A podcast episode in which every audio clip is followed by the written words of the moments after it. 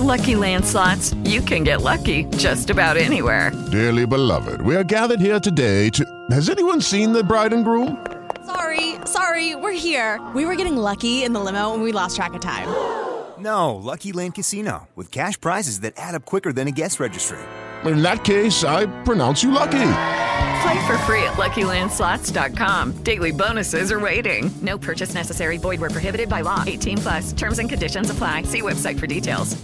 Hello, it is Ryan, and we could all use an extra bright spot in our day, couldn't we? Just to make up for things like sitting in traffic, doing the dishes, counting your steps, you know, all the mundane stuff. That is why I'm such a big fan of Chumba Casino. Chumba Casino has all your favorite social casino style games that you can play for free anytime, anywhere with daily bonuses. That should brighten your day a little. Actually, a lot. So sign up now at chumbacasino.com. That's chumbacasino.com. No purchase necessary. VGW Group. Void were prohibited by law. See terms and conditions. 18 plus.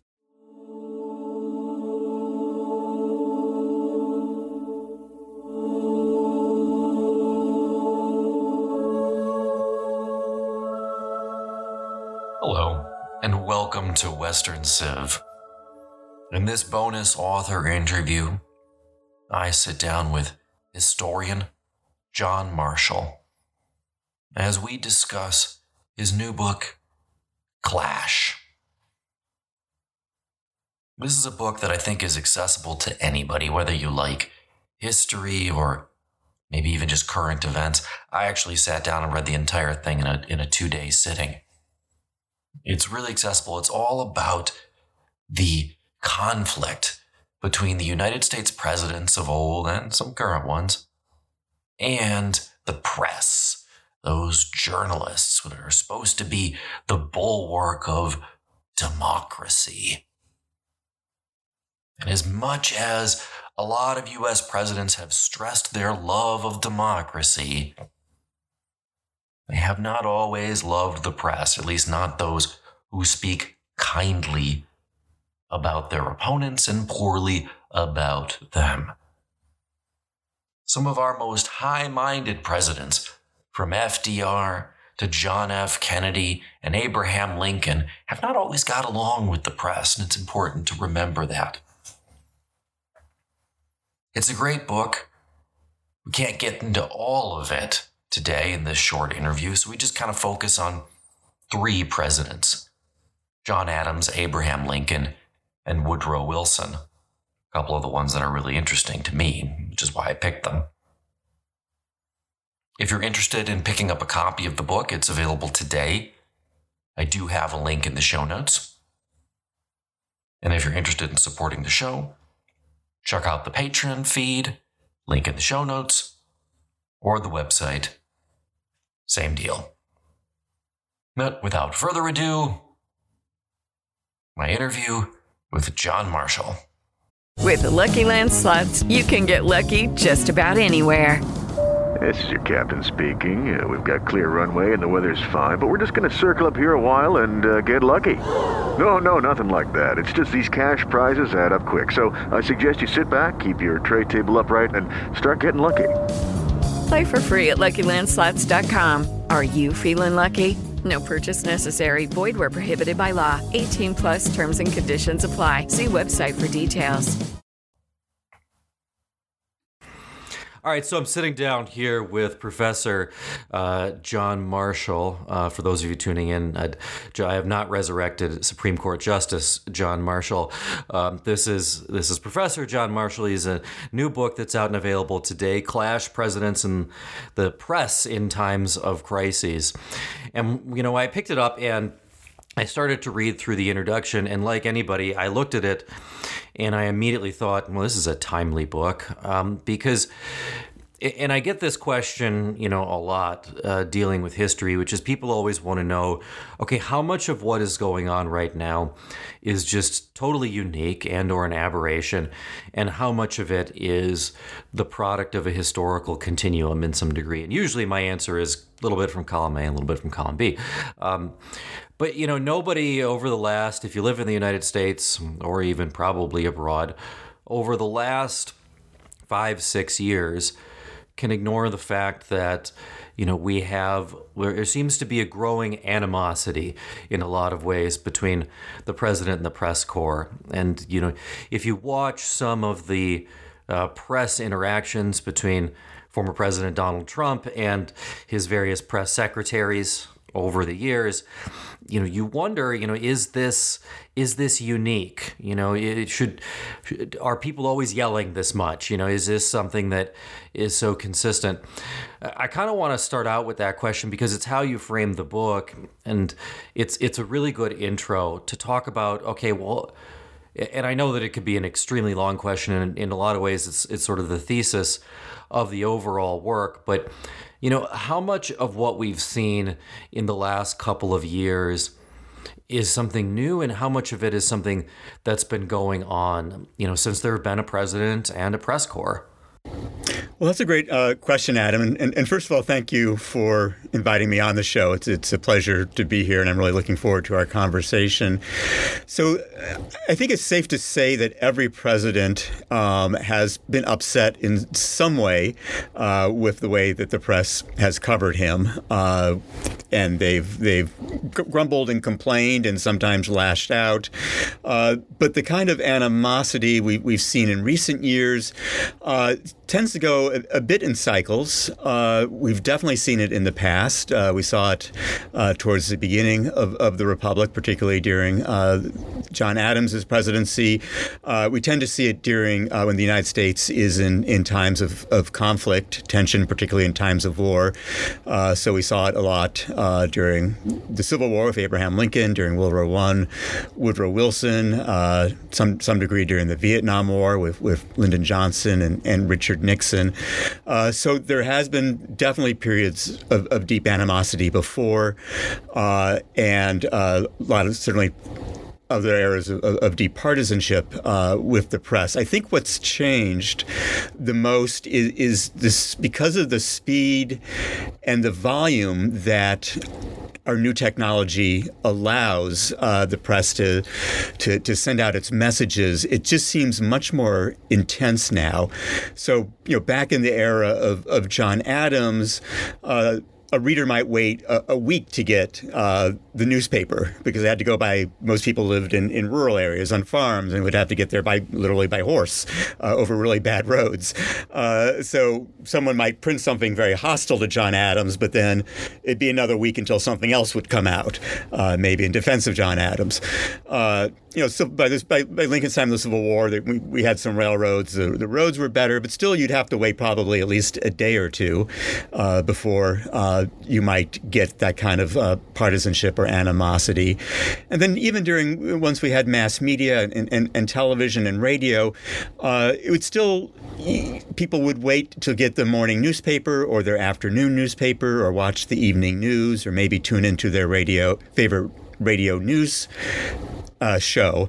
Uh, but generally, you know, they're they're waiting half a day or a day uh, to to get uh, this kind of political commentary and political information. But as you know, as we all know, uh, that's changed drastically. Uh, first with with cable news and 24 hour, seven days a week report. So if you turn into whatever your favorite cable channel is, you're going to be constantly getting what the political news is, and often commentary that might be um, hostile to the to the sitting president. And then, of course, with the internet and social media, anybody anywhere, if they've got any sort of connection, uh, can click uh, on, on, what they want and get a constant stream of. If you're following Twitter or Facebook or uh, Reddit or, or, anything else, um, it can be a, a, just a steady, constant flow of of information that might be supporting uh, the, the, side that you're on, but also uh, stuff that's going to be very uh, potentially angry and hostile uh, to uh, the, the president that you you might oppose. Yeah, I think that there's really, you know, there's there's a couple of things going on here. Um, I tend to agree with you, and it's interesting. I didn't think about that until, you were just speaking right now that you know we have this incredible period of animosity, but you know other than the um, the Afghan war, you know the the war in Afghanistan, which most people you know they knew was going on, but it, it wasn't you know an everyday headline thing the way that Vietnam or uh, one of the world wars certainly was. Um, it, it's just a little it's a little bit unique that you know during President Obama and during President Trump you see this animosity in a period when there's you know there's not a, a ton of external um, pressure on the United States, uh, but I do think you know the technology is just it's so important in in understanding this. You know, because as you point out in the book, and hopefully most listeners are aware, you know. There's nothing new about political newspapers. There's nothing new about uh, publications associating themselves with one party or another. That that's been going on for for ages. Like th- there's nothing different there. What is different is how news functions. You know, because you know even when I was growing up, my father paid for a subscription to the Milwaukee Journal Sentinel, um, and he that's how they got news. And so you had to have good quality, reputable news. Nowadays, you know, I don't pay for my news. Most Americans probably don't pay for it. It's paid for by who gets the clicks. And so that changes the the strategy in terms of how you're presenting the news very dramatically. You know, and also, you know, you just look at social media. As you were talking there, I was just thinking about Twitter and I thought can you imagine Woodrow Wilson tweeting? Um, I mean, he wouldn't he'd get to his character limit and he wouldn't even have he wouldn't have finished one sentence and he wouldn't have even begun introducing his topic yet. You know you know because of the different ways of communication and how that's just sort of pigeonholed things. Um, and that kind of brings me to my next question is i hear this a lot you know as a teacher in in both the field of history and the field of english which is you know how much is journalism declining as a field nowadays? And how how much is that impacting the way that the press interacts with both the American public and the United States presidency. You know, I think specifically of some of these new, you know, cable news networks um, where it appears that people, you know, the the um, reporters are, are very interested in buying into conspiracy theories and things that, you know, things that the New York Times and other organizations would dismiss as as rubbish. Um, you know, and you see some of those questions. So I, I often wonder about that. Like, how, how do you think the decline of journalism is impacting us?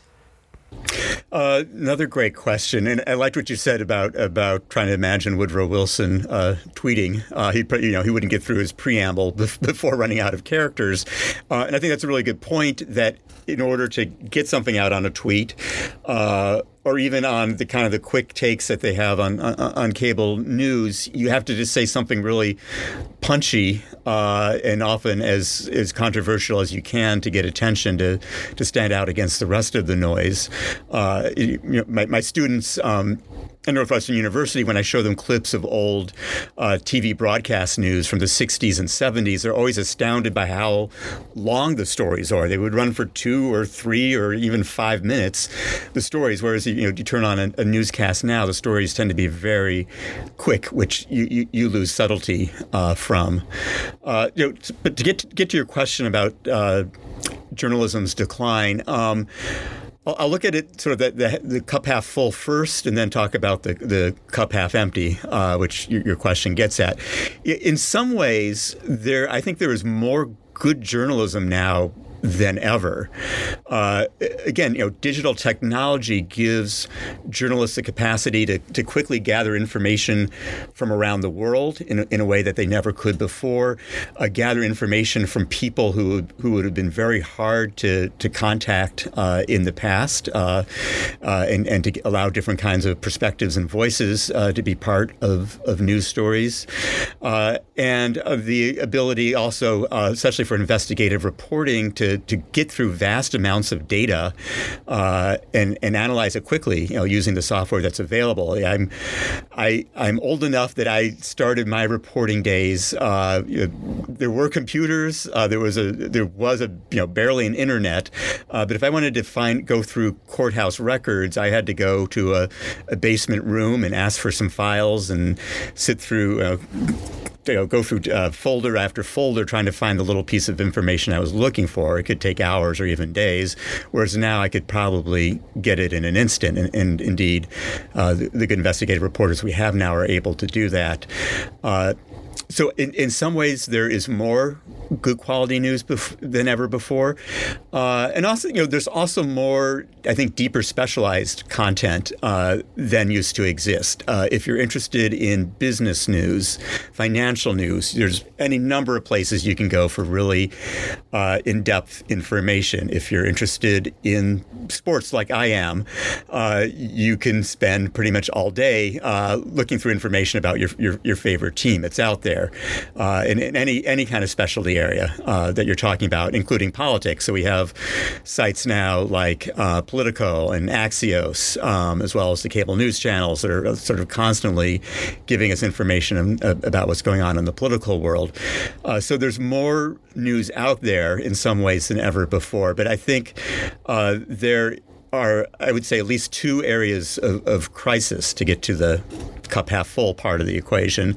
Uh, one is uh, especially for local news uh, for smaller cities, towns. Uh, their their economic model of how they supported themselves has been completely shattered uh, because of, of, of, the internet and social media.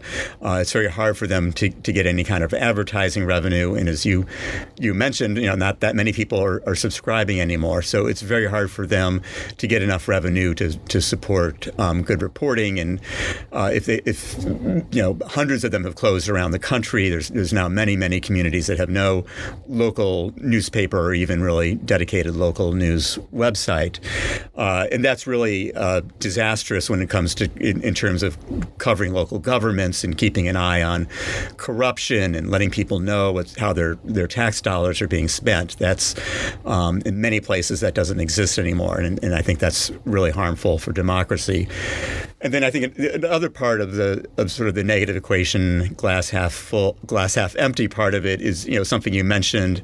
Uh, the ease with which uh, conspiracy theories and half truths and, and, untruths can now spread uh, through, um, you know, often through social media, but then sometimes it often percolates up in, in, into talk radio or sometimes on, onto cable news uh, of stories that are not either intentionally or unintentionally not carefully vetted, not verified. Um, they're rumors. Uh, sometimes people with with bad intentions, of spreading them j- just to try to to cause harm. Um, and it's harder for people today, I think, to have a common conversation about just what's happening in the world. Uh, you know, it, pre pre-cable news, or really even you know pre pre pre when before the internet became popular, uh, and people were relying on the evening newscast or, or their daily newspaper or weekly magazine. You know, people might, would disagree about the issues. They would disagree. You know, here's the president's tax policy. I think it's bad. I think it's good, but people would, would know what the tax policy was that they were disagreeing about, or any you know foreign policy initiative. Uh, you know what is is is uh, détente with the Soviet Union a good idea or a bad idea? Uh, people would disagree vehemently, but there was sort of a, generally a same you know common set of facts that people could could argue about. But now people don't even have the same uh, sets of information to work with. Yeah, and I should clarify, I do not, anybody who's listening, I am not suggesting that um, the quality of journalism education has declined um, in any way in this country. Um, I think d- to kind of build off what you said, like I actually see the quality in a lot of areas as better than it's ever been because because of access to sources and information and the speed with which you can move. Um, but the way I kind of see it is, you have this incredibly good glass of wine, but then by allowing anybody and everybody who wants to to post whatever they want on social media you almost pour a little bit of water into it right there. You dilute the quality by just you know everybody's opinion somehow has become equivalent um, in in this way. And that you know that wasn't the way that it used to be um, back then. And and I don't even I'm not even getting into you know oh my god are you even corresponding with a real person when you're arguing online you know right. sometimes yeah, you know sometimes maybe a bot. Right it, it, could, it, could, be a Russian bot that you're talking to and there's a, lot of evidence to suggest that that is often the case you know and so you know it is what it is. But what, let's go. One person who didn't have to deal with social media and tweeting and so on and so forth was John Adams uh, the second president sometimes I call him the first president of the United States. I I feel bad for him a lot of times um, just because he, I mean, he has to follow George Washington, and who wants to follow George Washington? You know, and George Washington, especially in his first term, gets a free pass in a lot of ways. And so he inherits this country that, as you point out in the book, I think that there's a mistake sometimes in how America is covered in the history books. Sometimes, like, we defeated the British and immediately we're the greatest superpower in the world and everything was perfect and we've been the greatest ever since. And what people forget is there weren't even really functioning roads um, when John Adams takes over. There wasn't a national currency, there was an enormous amount of problems that he has to deal with. And so he's getting criticized from the press a lot. But the, the if you open up the history book, the thing that you're going to read when you read about John Adams is going to be the Alien and Sedition Acts. You know, that that's going to be one of the top bullet points that comes up. You know, he didn't necessarily ask for them, um, but he gets settled with these acts that are to a large extent designed to curbing uh, criticisms of the government and but I mean they they backfire almost dramatically in a lot of ways. You know, so to what extent is he really harmed by these acts that were passed to try to help the administration? Well, I think you're right. I think it was a, a grave uh, miscalculation on his part, uh, and you're right that he didn't initially push for the Alien and Sedition Acts. Uh, the Federalists in Congress did, uh, but but he signed them. He didn't have to do that, uh, and then he enforced them, which he also really didn't have to do. Um, and he enforced. Uh, he and his administration enforced them very aggressively. Um, and as you said, it, it, was a time of really kind of great tension in, in the country. Uh, there really wasn't a consensus yet about what, what kind of country we, we were going to be, how powerful the president would be. Uh, and and sort of the idea of a of a loyal opposition uh, was was very much of a new concept. Uh, so we began to have the fledgling. Uh, at that point, they called themselves Democrat Republicans, uh, a fledgling opposition party to the to the Federalists who were in power. Uh, the Democrat Republicans eventually became the Democrats of, of, of Andrew Jackson uh, and, and, and Thomas Jefferson. But at that time they were sort of known more as more often called Republicans, and they were called Democrats at that point. Uh, but they were uh, very much in opposition to what uh, John Adams's policies were. They thought Adams was way too friendly to Britain. That that Adams might try to bring back a, a monarchy. Uh, they, they, they, called him the nickname his his rotundity uh, because he was a bit on the plump side, and his rotundity kind of gave forth the idea that he was going to try to be this sort of pompous uh, monarch type of figure, and they were afraid he was going to put his son John Quincy Adams to be the be a monarch after him. Uh, and the Democrat Republicans, meanwhile, were very uh, favorable towards the French, who had just undergone their revolution, uh, and they, they they were grateful to the French for their support of, of the, the colonists during during the revolution, uh, and Adams and the Federalists were very, very suspicious of the Democrat Republicans uh, because they were they supported immigration from places like France and, and the Irish coming in, and maybe in even a few Germans starting to come in, and there was great concern that this was going to disrupt our the social the new social fabric of this country.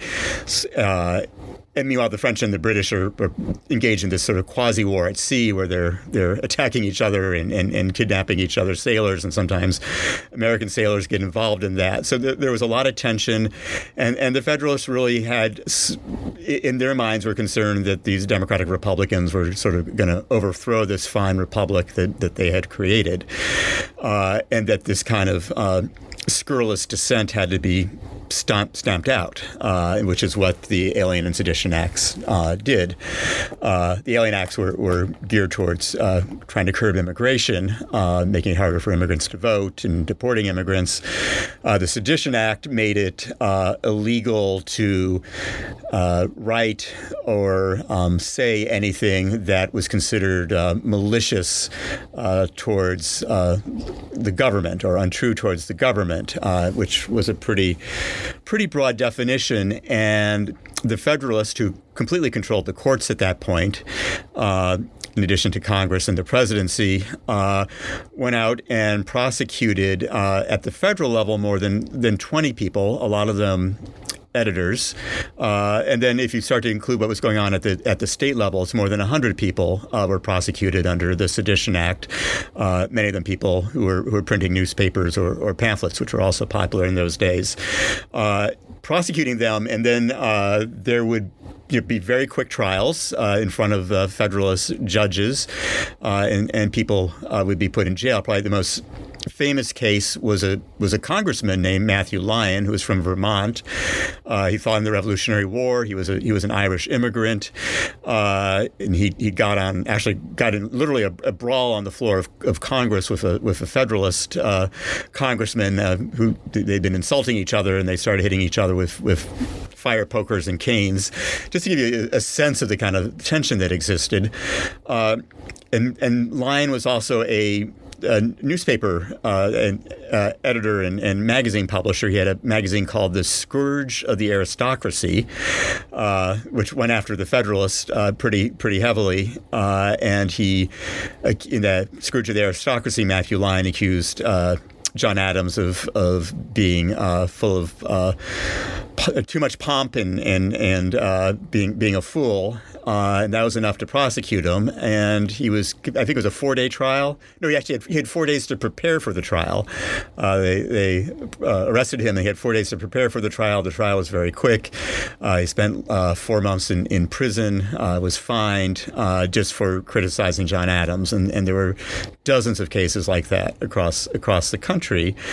but th- those prosecutions proved to be very unpopular pretty quickly.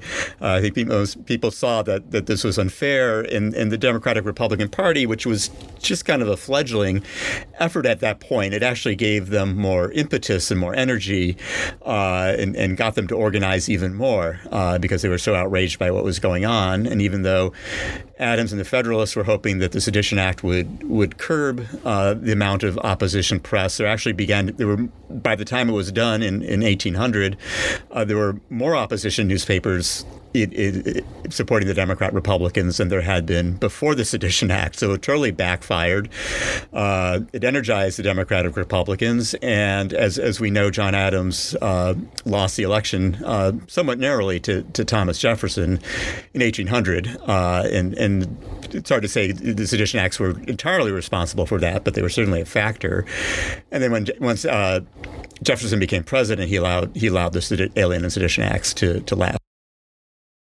Yeah, I wonder how many presidents in, in recent memory would like to be able to pass a law that you can't say anything bad about them.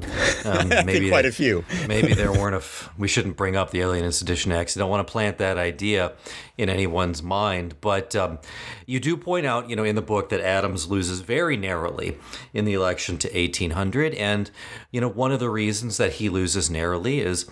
Um, so the southern slaveholding states have an unfair advantage um, in terms of how their populations are counted because they three fifths of all enslaved people count towards their electoral votes, and if they didn't get that bump, you know, there's a very good chance that Adams wins overall, which is a great segue into our next person because Adams is interesting, but most people want to hear about Lincoln and, and Wilson.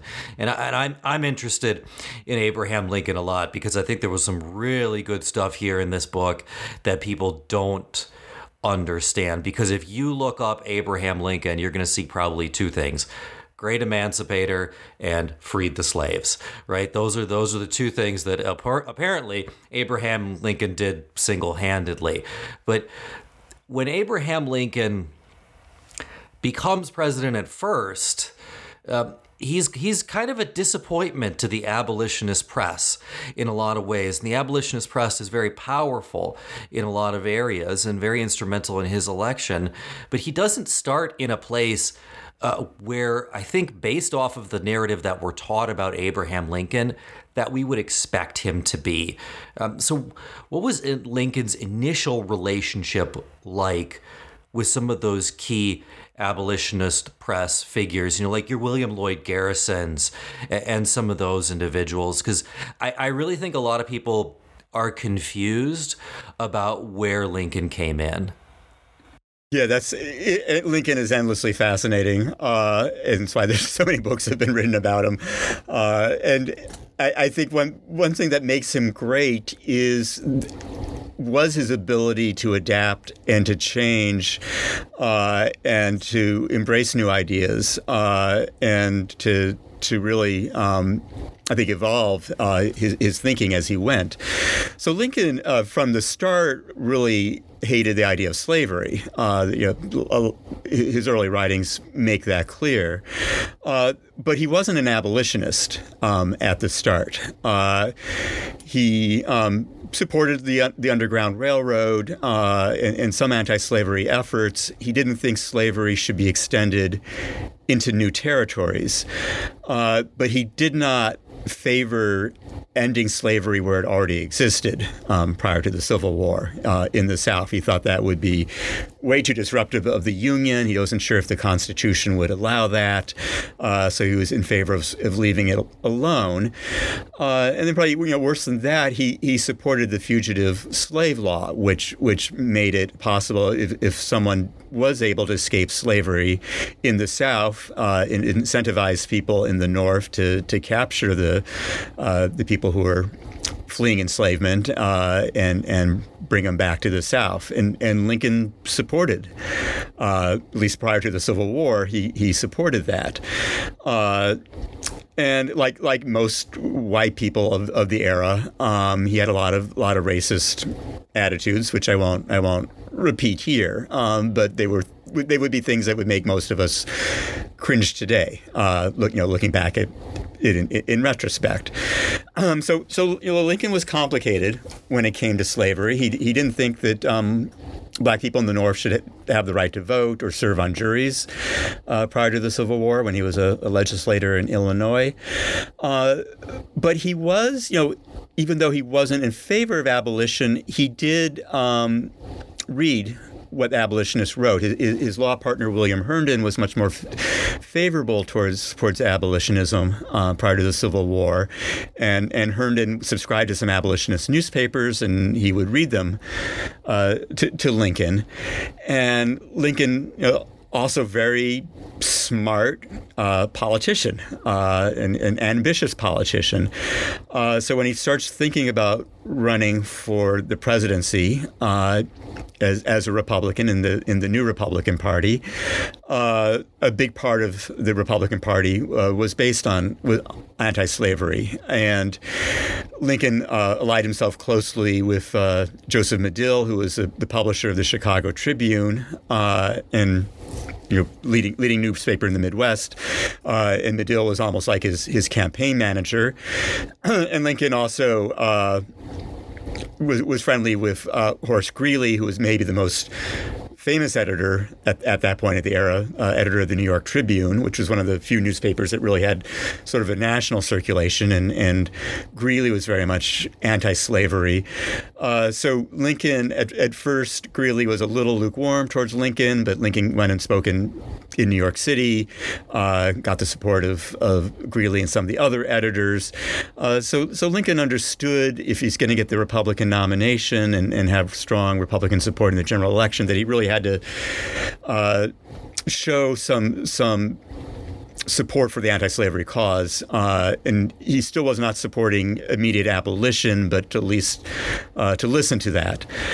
Uh, once Lincoln became president, uh, winning winning in a, as we know in a, in a four way race without a without a majority of the vote, but but enough to win the electoral college. Uh, he's still you know desperately trying to keep the union together, not wanting the South to secede, uh, and so he's still you know in support of the fugitive slave law, still not supporting emancipation, and that greatly frustrated uh, the abolitionist uh, editors. You mentioned William Lloyd Garrison, editor of the of the Liberator. Uh, of course, there was Frederick Douglass, uh, who um, at that point was publishing his his Douglass's monthly uh, magazine, um, and they, of course, supported immediate abolition of slavery and, and, and emancipation. Uh, and so every time Lincoln was very cautiously um, resisting anything that he considered a, a drastic step, uh, the abolitionist editors would publish something and, and, and make speeches denouncing Lincoln. Uh, they were also very angry at Lincoln for not allowing uh, black men to join the Union Army, uh, which they said would would, have, would help strengthen the army and, and show Lincoln's support for freedom. Uh, but even once, once the Civil War started, Lincoln, uh, for a couple of years, uh, did not support that because he was afraid that he would lose support of uh, more racist elements in, in, the North who who would have opposed having having black people in the army. But as, as, as we know, the war went very badly for the North at the beginning. Uh, they were losing battles right and left. Uh, you know, tens of thousands of, eventually hundreds of thousands of soldiers dying, and uh, costing uh, incredible amount of money. And uh, you know, there's great fear that the North would, would lose the war. Uh, and the abolitionists, meanwhile, kept up their pressure. Uh, and they would um, people like uh, Garrison and, and, others would, would, would make speeches. Some of them would, would come to Washington D.C. Uh, and make speeches, uh, and there was an instance when uh, Douglass, Frederick Douglass, was in Washington, and he thought, okay, I'm going to try to meet with the president, uh, not having a great deal of confidence that he would be even allowed in to meet with the president because um, the idea of a, a, black man, especially a now-spoken abolitionist, coming to speak to, to the president was was just considered a, really kind of a, a dream at that time. That was sort of an incredible idea um, that a, a, black man would be in the in the Oval Office like that. Uh, but when Lincoln heard it, Douglass was waiting with, you know, there'd be like hundreds of hundreds of people on the stair staircases of the White House trying to go in to meet Lincoln. Uh, wasn't wasn't quite the controlled environment we have now. And when Lincoln heard that Douglass was out there for him, he immediately had Douglass ushered in, uh, and they had a long conversation. Uh, and, and, Lincoln asked for Douglass's advice. Uh, so there began to have not just uh, not just Lincoln reading things from the abolitionist, but actually talking with the abolitionist. Uh, but still, the abolitionists were frustrated by, by how slowly Lincoln was was moving. And, and another aspect of Lincoln's policy, uh, what he favored was uh, for any freed black people. Um, he didn't think that the black and white races would would, would get along, uh, so he favored uh, sending black people uh, to Central America or to Africa and, and to colonize uh, countries there uh, and to go away from the United States, where they many of them had been whose families had been here for more than a century. But he he, he thought it was the best thing to do was to send them away and, and colonize other places, and that that greatly outraged uh, Douglass and Garrison and other abolitionists. Uh, so in the summer of 1862 uh, war's going badly. Abolitionists are denouncing Lincoln. Uh, Horace Greeley's newspaper, the, the uh, Tribune, had a, had a famous editorial, the, the Prayer of 20 Millions, about the great suffering of, of, of people in slavery. And um, Lincoln was resisting, but he, he eventually came to the conclusion that it would be best um, for for the Union cause uh, to support um, emancipation. Uh, he was a little worried about losing the Republican nomination in, in, in 1864, and, and, he knew he needed those abolitionist votes. Uh, and he decided it'd be best to, to allow black people to join the Union Army uh, and to support emancipation, that this would give great. Um, much more strength to the army and much more energy uh, to the cause. And so finally, kind of his moral compass, a, a, man who always thought slavery was wrong, kind of aligned with his political compass and his military strategy compass. Uh, and he issued a preliminary Emancipation Proclamation in, in September 1862. Once the Union Army had, had, won the Battle of Antietam, he wanted to have a kind of win uh, under his belt to, sh- to, kind of say that he was doing this in a position of strength. He, he issued the preliminary Emancipation Proclamation that, that uh, uh, uh, slaves in, in, in, in the Confederacy would, would should be freed. Uh, he left out the, the slave states that were still part of the Union because uh, he, he didn't want to lose their support. Uh, but he, and he said if the if the South did not rejoin the Union by January 1st, that he was going to make this Emancipation Proclamation official in the law of the land, which indeed is what what happened. So. Uh, a combination of factors pushed Lincoln uh, to that point, but certainly the, the, the pressure of, of, the abolitionist press, which 30 years early earlier had been really considered kind of the, the fringe of, of political thought in the United States. It was just considered a wild, radical idea to be in favor of abolitionism, but gradually they became part of the political mainstream, especially in the Republican Party, and that and that did influence Lincoln.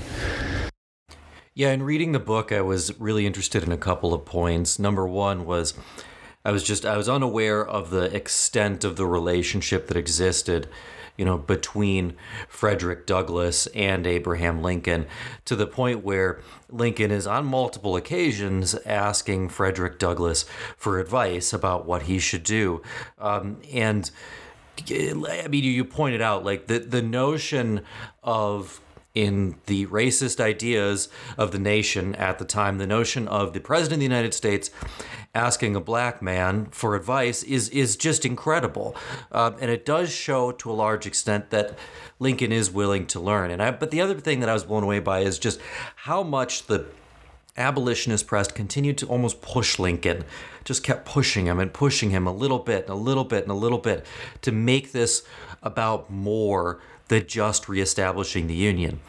I think there's a lot of times in in wars where you get to this tipping point uh, in terms of casualties where people say, okay, this has to be about something more at this point than simply territorial gains. Certainly that happens in World War One. I. I think it happens in a lot of different wars where you say, like, okay, this can't be just so that we can have this city back or something. We've lost hundreds of thousands of people. And, and I think that happens in the Civil War. And you, you see a point where people say, like, okay, well, the, we can't just restore the status quo um, back again after everything that we've been through.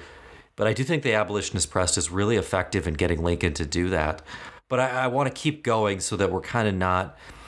I don't want to get too bogged down, but he's really he, he's an interesting guy. But you know, one topic about Lincoln that is it, it's tough to talk about. You know, his racism, and certainly, I mean, we can't it's lazy scholarship sometimes to just imprint our modern perspectives on people of the past. Certainly, we don't have anything in common with somebody who lived in 1850 by and large. Um, but still, it's something to deal with. The other thing to deal with is Lincoln does suspend civil rights.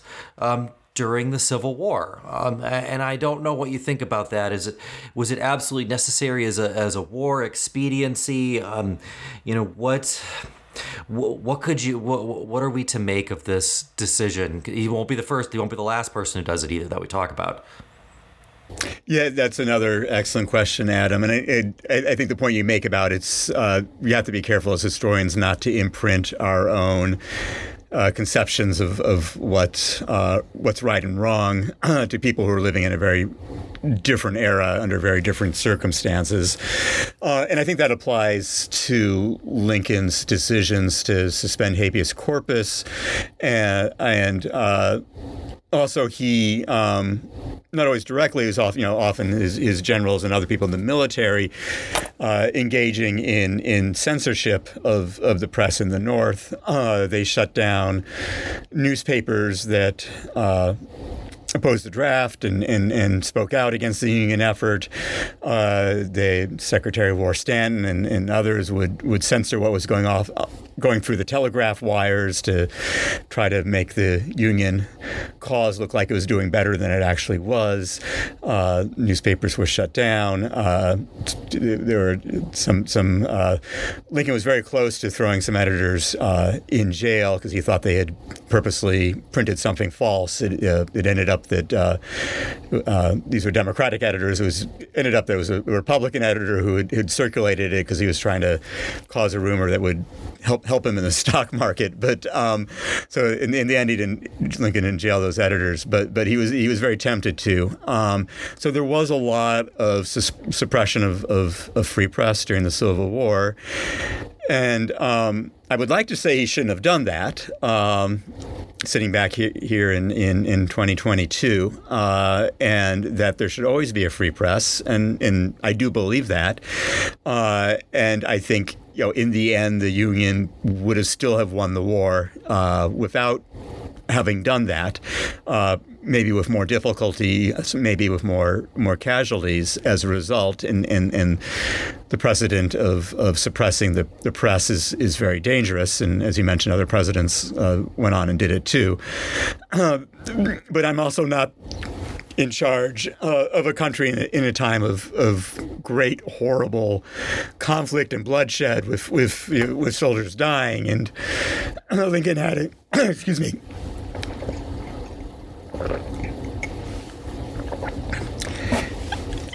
Get a little drink of water here. Uh, Lincoln had a famous quote where he said, Why? He said, I, I can shoot a young man for deserting the Union Army um, and people would consider that the right thing to do. But then, but they say I shouldn't shut down a newspaper that might be encouraging that young boy to desert the Union Army, and what, what you know what's really right. Uh, so he's a commander in chief in, in the middle of a horrible, terrible, bloody conflict that he feels like his side must win. Uh, so I don't even though I wish he hadn't done it, um, and I think it maybe would have been better if he hadn't. I don't really blame him for it uh, because he's going. It's the worst time this country has ever had, uh, in in sort of this you know survival of of of the nation is is at stake, and uh, and add it add to it the you know the, the you know effort to. Uh, whether, whether, slavery would continue or not in the United States was also still on the line. Uh, so uh, I, again, I, I, don't. I'm not comfortable with it. I don't like it. Uh, but you know, under the circumstances, I think it's it's understandable why Lincoln did it. Yeah, I don't think anybody's comfortable. I think second guessing Abraham Lincoln is a dangerous prospect in a lot of ways. You know, and you have to keep in mind this is it's a civil war, where you have people in the North who sympathize with the South and potentially vice versa. And who's to say what's being published in a newspaper that's coming out of Cincinnati or something? You know, I'm thinking of a state that's very close or location that's very close, you know, isn't hoping that the other side prevails in some way, shape, or form. And he does keep the Union together in the end, and you can't, and he can't argue with success to an, to an extent, I suppose. Um, but I want to talk about the guy who I personally think is one of the most interesting United States presidents of all time. I'm endlessly fascinated by Woodrow Wilson. He's you know his rise to to the presidency is extremely rapid. Uh, he comes from New Jersey, he comes from Princeton. He's a professor, um, and that's going to be very relevant in his attitude towards the press. Um, and we'll talk about that in just a second. He wins the election of 1912 because the Republicans essentially split their vote between Taft and Roosevelt.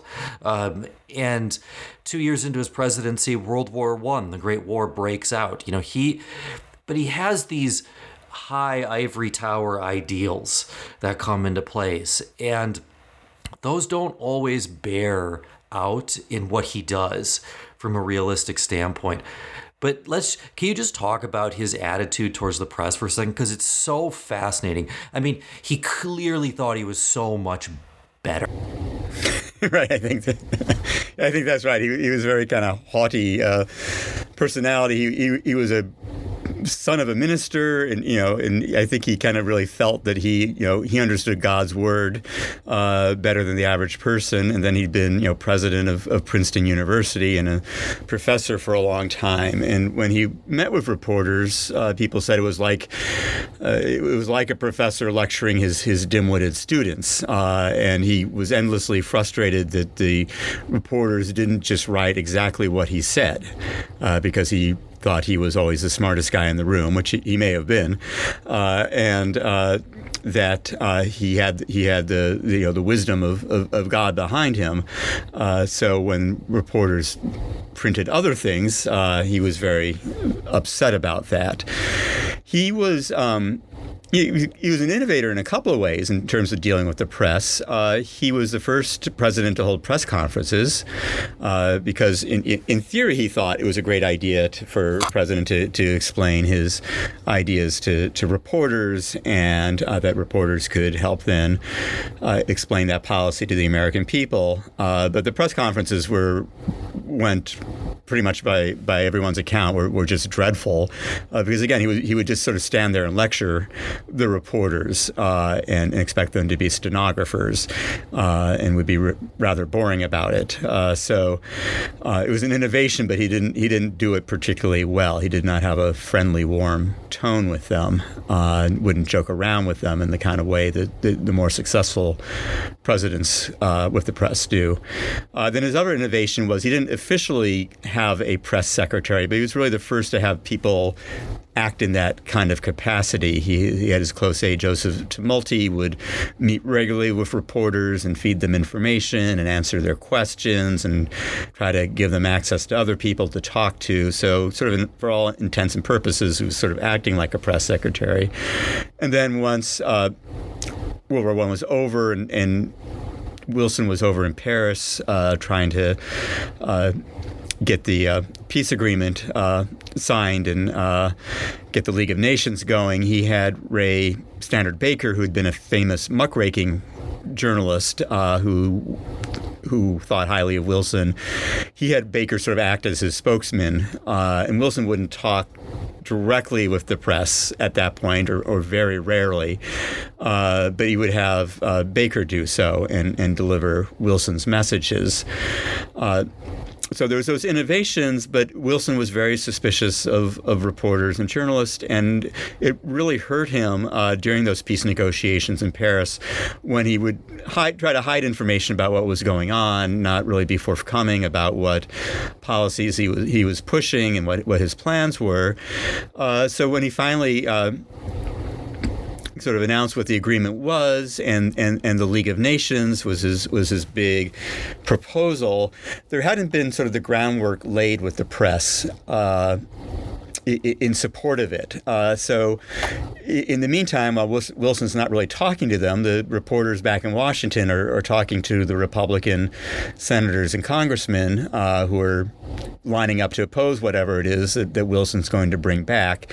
Uh, so, in many ways, the Republican opposition to Wilson was able to set the terms of debate uh, once Wilson returned to the United States and tried to push through uh, the League of Nations. Uh, so it, it was a, a frostiness towards reporters that I think really backfired. Yeah, the overarching sense that I got while reading the book was that he, this is somebody who just doesn't get it. This is somebody who just, you know, he truly does believe he's smarter than everybody else, and he doesn't understand why. Why would you ask questions about what I'm doing? Obviously, it's the right thing to do. I'm doing it, you know. And as you write in the book, um, you know, very, very prickly about any questions related to his personal life. You know, his wife passes away fairly early on. His first wife uh, doesn't certainly doesn't want to answer questions about that. Doesn't appreciate the press looking into his family in any way. Gets a lot of bad press from um, African American newspapers because he doesn't do anything about lynching. Because you know, and we I don't want to go into his racial attitudes because they've been well covered um, in, in, other in other points. But you know so he, he gets bumped around by that but then he really does you know he really does dig his own grave doesn't he um, in paris? Because he won't let at first he won't let the porters in at all and then they're going to go home um, and then he lets them in a little bit but he needed them. He needed them to pass the league of nations. You make a great point in the book and i talked about it a little bit um, elsewhere that there's radio really doesn't exist yet um, for, as a large medium. And Wilson was a brilliant public speaker. If what, do you think if Wilson had? I often thought when reading the book, if Wilson had radio the way FDR was is going to have radio, I, I wonder if it wouldn't have turned out a little bit differently.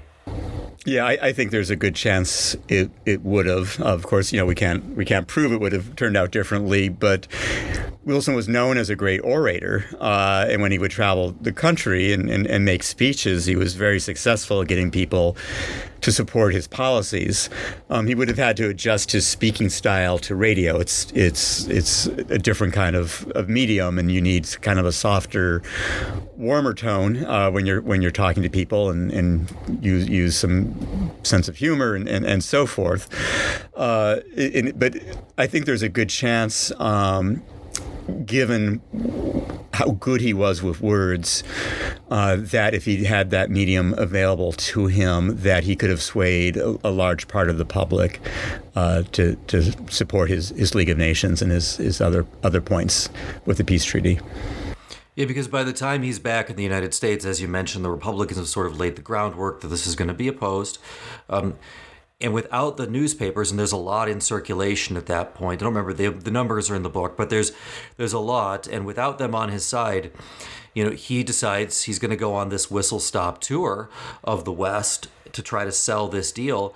To an extent, his decision not to be friends with the press is what kills him in the end because he suffers a stroke, of course, as a result of that and passes away uh, sometime later. You know, he's kind of president for a little bit, is kind of not right, president. and that, and that made it that much uh, harder for him to try to pass the League of Nations because he's not actively. Yeah, you know, he's, he's, basically an invalid the last year or so in office. Right, and there, and like I said, there's been plenty written on that. But but of course, something that we didn't talk about is you know Wilson has high, lofty ideals and morality, and they, they come out a lot when he's talking about, you know, the, the bastion of democracy that this is going to be after we win World War, what they called the Great War, of course, at the time. And, but you know, it, he's critical of Lincoln for suspending civil rights, but he does him one better, doesn't he? Mm-hmm. Yeah, he definitely did, and uh, really very hypocritical in his attitudes towards democracy. Uh, the you know the, the, the war to save democracy, but meanwhile he's crushing it at home. So there were there were three different laws uh, passed uh, that Wilson supported uh, Espionage Act, uh, another Sedition Act, and a Trading with the Enemy Act. And sort of in combination, uh, they basically made it illegal for anybody to write or say anything opposing the war effort, uh, opposing the draft, opposing Wilson's military strategy, and uh, through the Justice Department uh, and actually through the through the post office, uh, they were able to suppress. Uh, you know, more more than a, a, thousand people were were prosecuted uh, under these laws. Uh, you know, some of them newspaper editors, some of them labor leaders, uh, some pastors who were who were pacifist, speaking out against the war, and uh, the uh, postal service would cut. Um, would cut out the um, reduced uh, newspapers and magazines have a have a you know, second class mailing privileges that make it cheaper for them to, to be mailed uh, than than your average letter um, by weight. Uh, that's a policy going back to George Washington.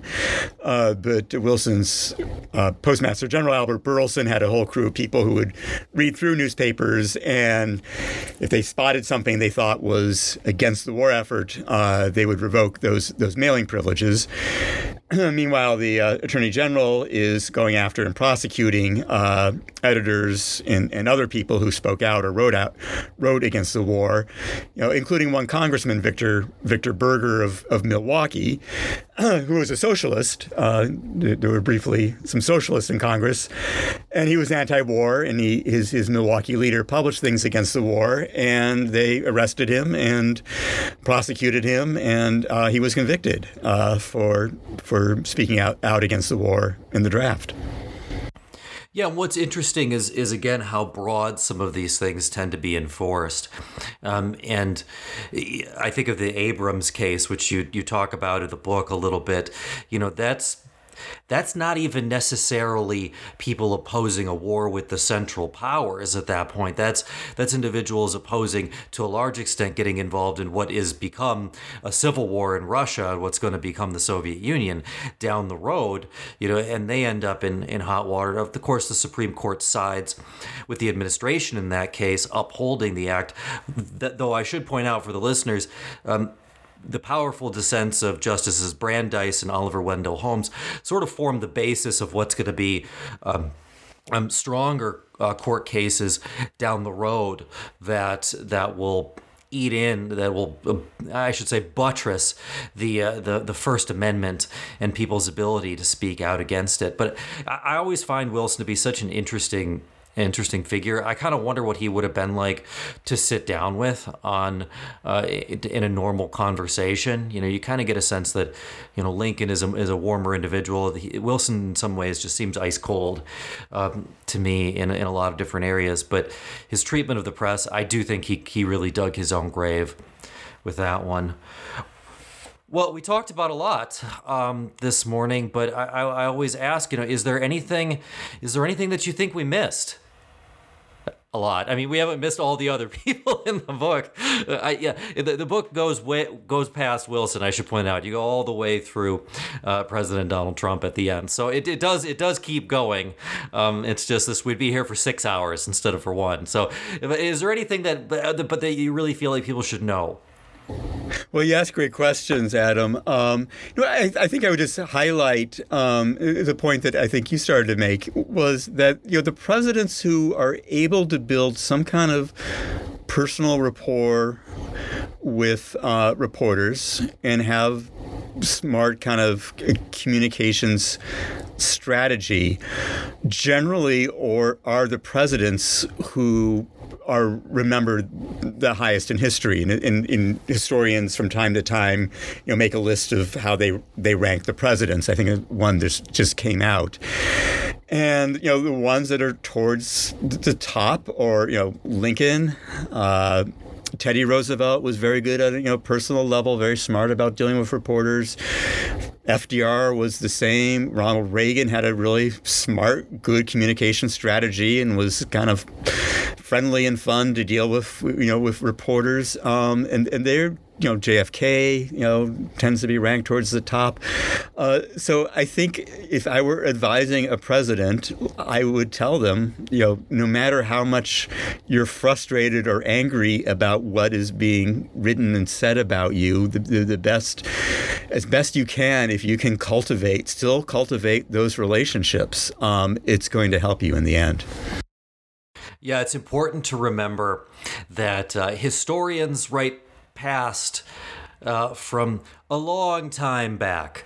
Journalists write the past as it's ongoing, you know, so that's going to be your so, so that, that first narrative. rough draft of history that journalists write often influence what you know the eventual version of history that tends to be remembered. So it's important for presidents to get that first rough draft in their favor.